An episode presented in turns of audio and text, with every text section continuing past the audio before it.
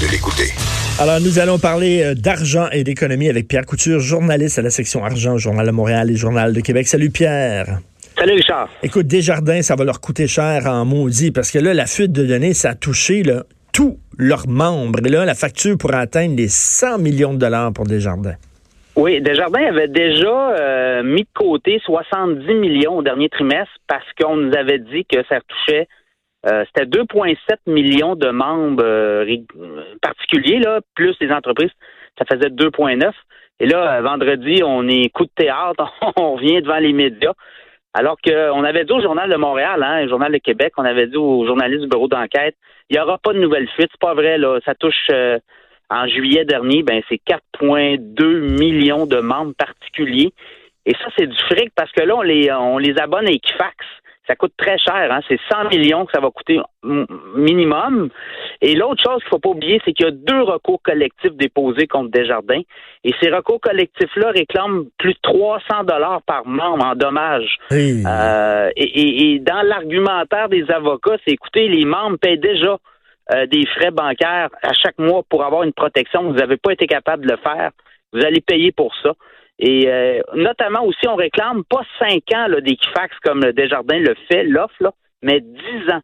Alors, ça va être intéressant de voir cette cause-là devant un juge, comment ça va. Euh... Mais ça, parce qu'il est temps, il est temps que ces, ces compagnies-là, ces grosses compagnies, qui, on leur fait confiance, on leur donne nos données personnelles, puis des données sensibles avec notre adresse, notre carte de crédit, notre numéro d'assurance sociale.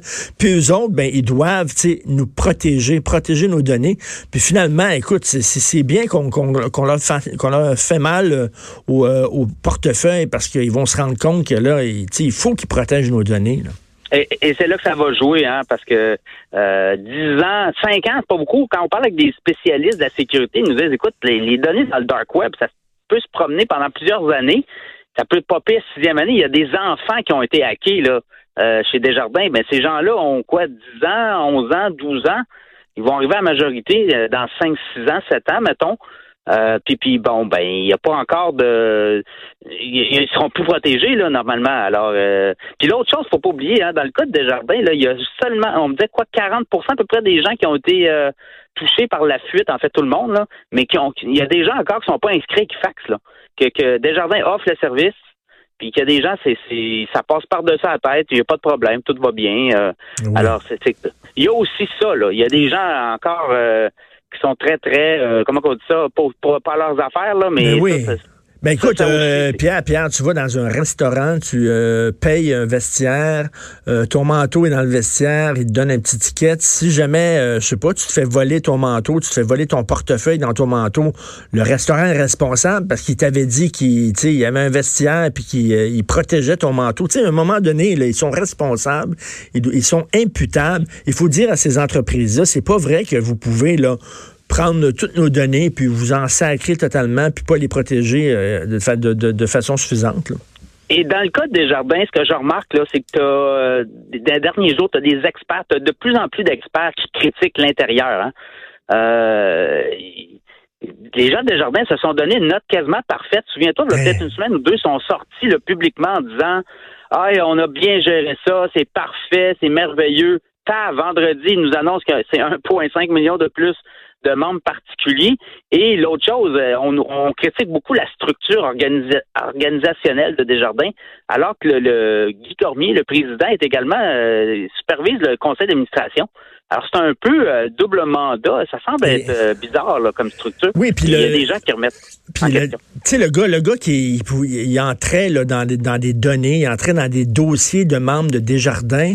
Et euh, tu sais, habituellement, en haut, de, en haut, là, dans, dans, les postes de direction, je sais pas, là, tu sais, il y a comme une lumière qui s'allume en disant ce gars-là, il est allé il est allé fouiller souvent dans des dossiers personnels. Il n'y a pas d'affaires là. il n'y a pas une autorisation pour ça. On va aller le questionner puis demander qu'est-ce qu'il fait. Aller. Mais là, non, ils sont allés, il y a des gens qui n'avaient pas l'autorisation, qui sont allés euh, vérifier euh, des dossiers, ils sont entrés dans des dossiers euh, personnels de gens et personne ne leur a tapé ses doigts. Non, non, clairement, là, la sécurité informatique chez Desjardins fait défaut. C'est impensable qu'une personne seulement à l'interne ait, accès à toutes les données de tous les membres. Impensable. Et puis Dans le gars, toutes les organisations, ça peut pas arriver, ça. Alors, écoute, il y a des questions à poser sérieusement. Je ne sais pas comment les gens de Desjardins voient leur avenir, les hauts dirigeants, là, mais certains devraient se poser des questions. Et à tout le monde, il va y avoir des gens qui vont demander des comptes euh, éventuellement, là, parce que ça n'a aucun sens que, ce qui est arrivé là. là. Alors, on a, j'écoute, c'est une.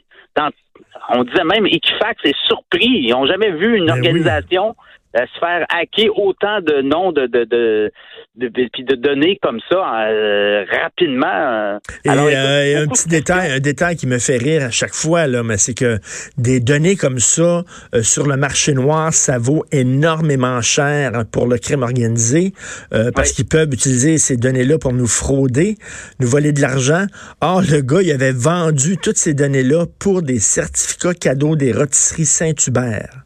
Non, mais là, tu vois que le gars, euh, c'est soit un gars qui est pas intelligent ou euh, il a pas compris la valeur des données, mais euh, il y a de quoi qui marche pas là-dedans. Là. La SQ, la police est là-dedans, il n'y a pas d'arrestation encore. On nous dit qu'il y a des gens qui, qui la la c'est-à-dire qu'ils demandaient, là, parce que lui, ces données-là, il les a revendées à des gens pour pas cher, de toute évidence, mais ces gens-là ont fait du fric avec ça. Là. Quelque ben part, il y a des gens qui en ont profité.